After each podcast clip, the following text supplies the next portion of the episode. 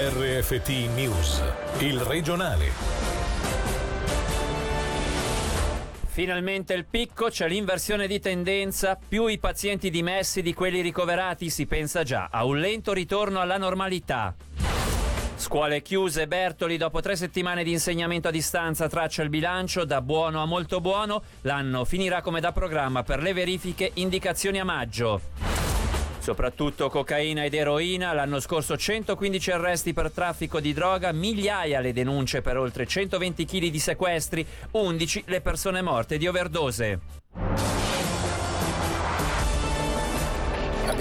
Toccato il picco e stiamo cominciando a scendere da questo picco. Grazie a tutti voi, abbiamo visto che tutti insieme ce l'abbiamo fatta. Siamo dei campioni, siete dei campioni perché siete riusciti a far sì che ci siano oggi meno malati di ieri e domani ce ne saranno ancora meno di oggi. E questo qui è semplicemente l'effetto delle misure che tutti insieme abbiamo messo in atto.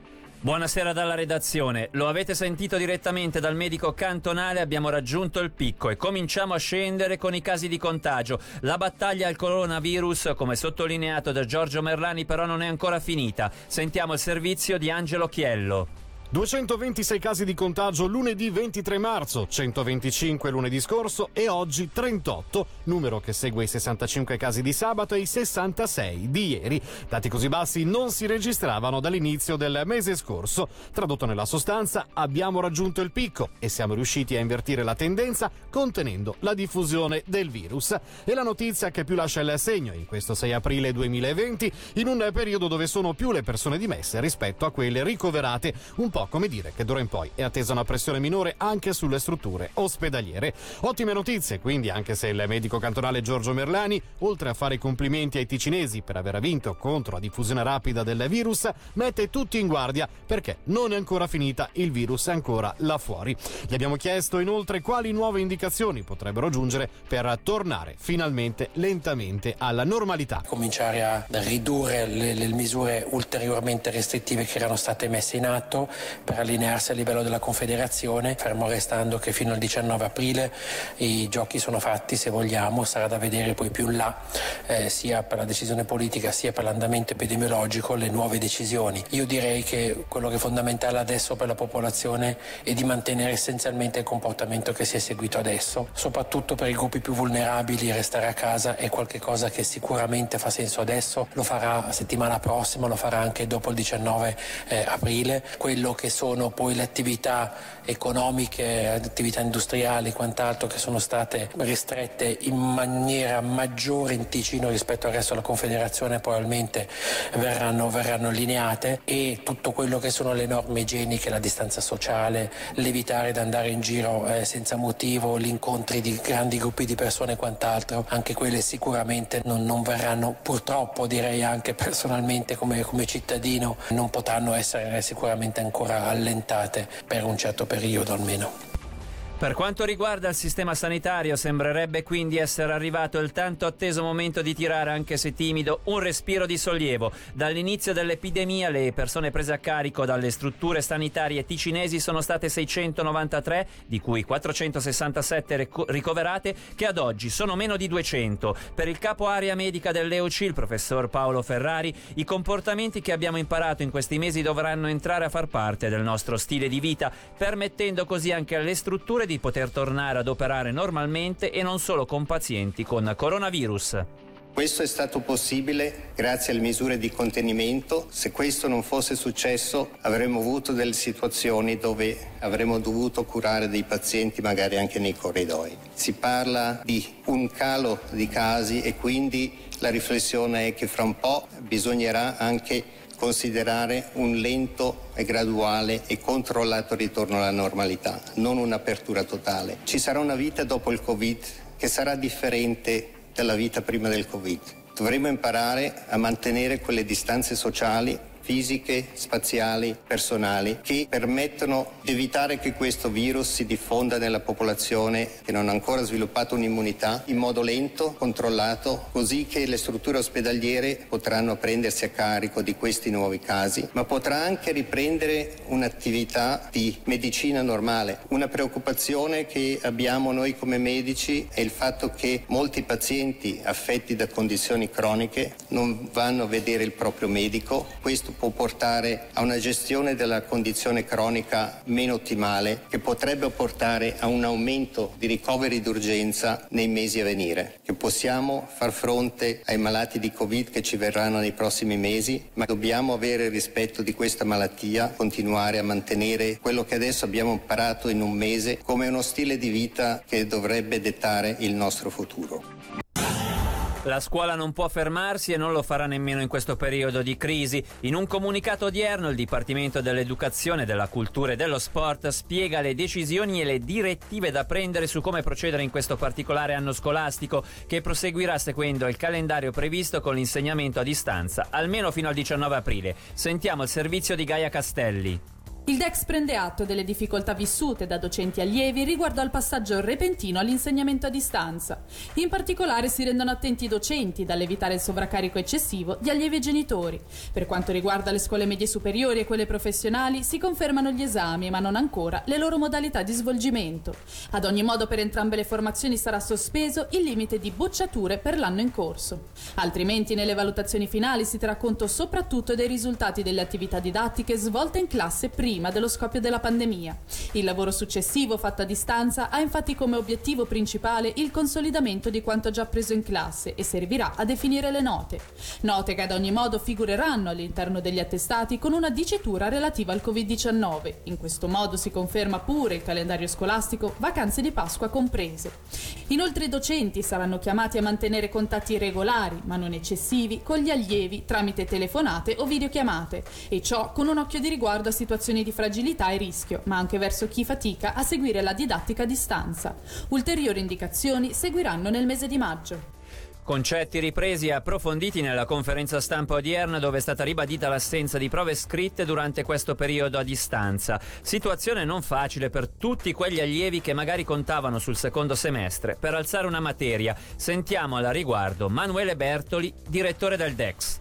Dobbiamo riuscire a organizzare la possibilità per gli allievi che contavano di tirarsi su nel secondo semestre di poterlo fare. Se potremmo avere accesso almeno parziale alle aule o a degli spazi scolastici dove organizzare delle verifiche, questo potrà essere fatto. Una domanda da Radio Ticino. È prevista la possibilità di partecipare a corsi di recupero durante il periodo estivo? Potrebbero servire a coloro che faranno il passaggio ad una scuola superiore, ad esempio dalle medie al liceo o dal liceo all'università. Ma noi non abbiamo previsto questo genere di corsi, è possibile che magari qualcosa verrà messo in atto, però per chi comincerà l'anno prossimo un nuovo percorso o continuerà il percorso, tutta la scuola, quella ticinese, ma quella svizzera, quella di tutti i paesi, sa benissimo che l'inizio del prossimo anno parte con qualche peso sulle spalle in più ereditato dall'anno precedente. E quindi queste lacune dovranno essere compensate soprattutto all'interno all'interno dell'anno scolastico e non tanto aggiungendo periodi.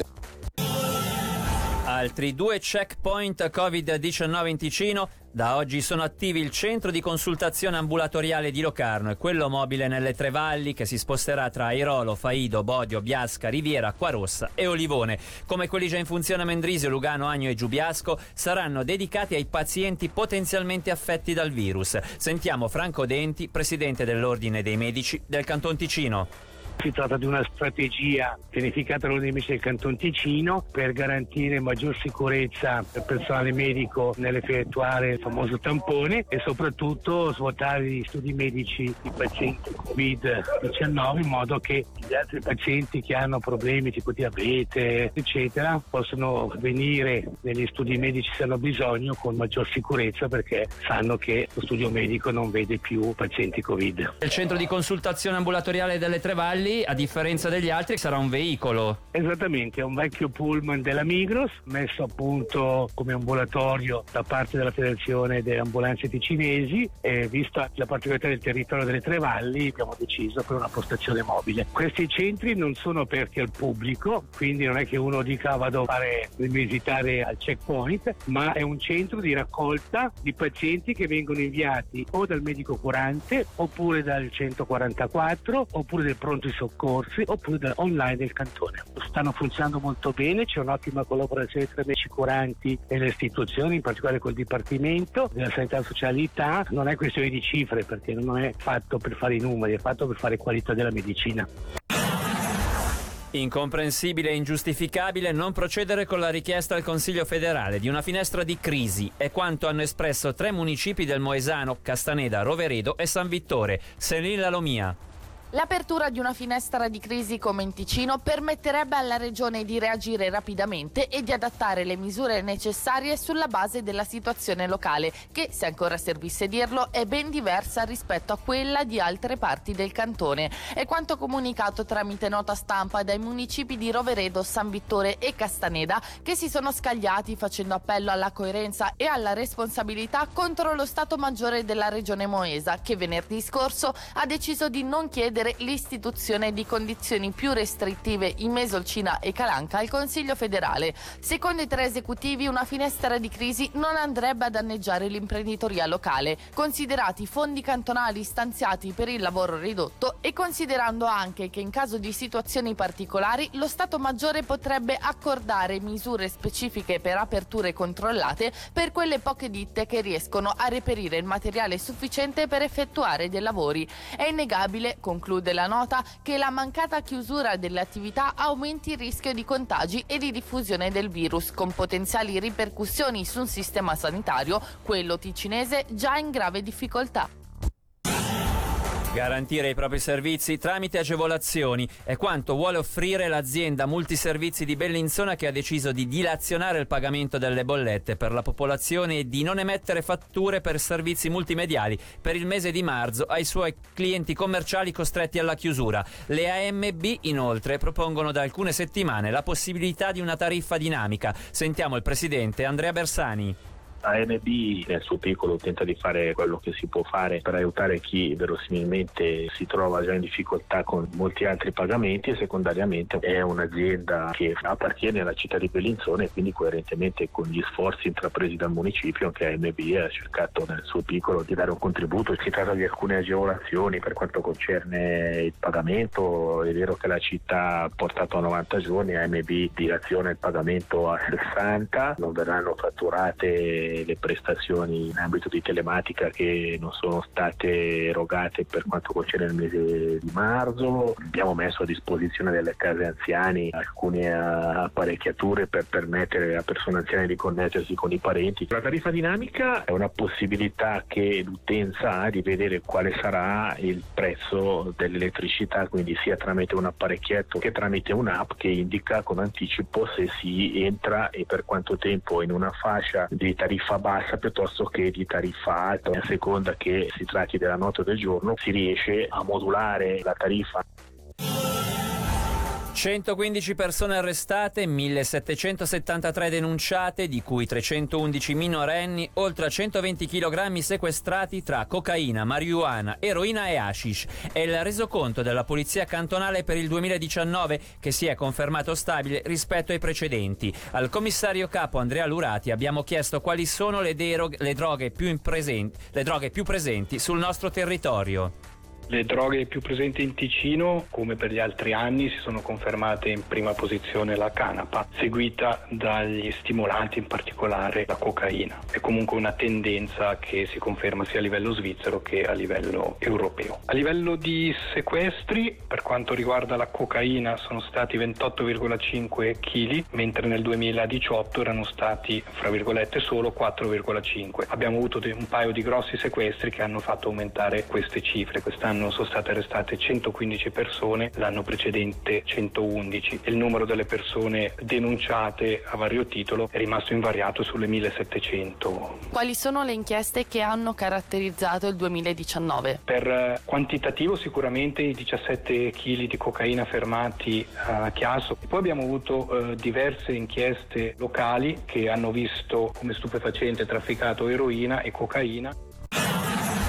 All'inizio della stagione Valbianca aveva lanciato diverse scommesse e ora possiamo confer- confermarlo quanto seminato, anche grazie ad una stagione particolarmente favorevole, ha dato i suoi frutti. Purtroppo la chiusura anticipata degli impianti, imposta con un mese d'anticipo sulla tabella di marcia dall'emergenza sanitaria, ha tagliato le gambe sul finale all'ottima stagione. Sentiamo Mauro Pini, direttore di Valbianca SA. La crescita, la Leventina Cars e soprattutto l'entrata a far parte della Schnee Pass, quindi questa stagionale assieme a tutti i comprensori sciistici della Svizzera centrale ci ha dato una bella mano. Poi grazie anche alle grandi belle nevicate di novembre, l'apertura ancora a fine novembre che non è stato il caso appunto per la Svizzera centrale dove hanno avuto un inverno abbastanza magro, ecco che Airolo ne ha beneficiato molto di questo fino a che abbiamo potuto stare aperti. Vorrei vorrei far risaltare, sì, siamo andati bene fino al 12, al 13 insomma tutto chiuso non è così semplice la cosa. Un conto è dire che si stava andando bene, un conto è questo mese che ci manca. Quindi è quel cash flow che avremmo avuto a disposizione per poter investire qualcosa. Quindi ci manca proprio quell'entrata che ci avrebbe dato un po' di ossigeno. E Mauro Pini sarà proprio l'ospite dell'approfondimento dedicato appunto alla Val Bianca SA che andrà in onda tra pochi minuti. Con il regionale invece tutto, dopo l'approfondimento ci saranno anche le ultime notizie alle 19 con Angelo Chiello, dalla redazione e da Davide Maggiori. L'augurio di una buona serata. Il regionale di RFT, il podcast su www.radioticino.com.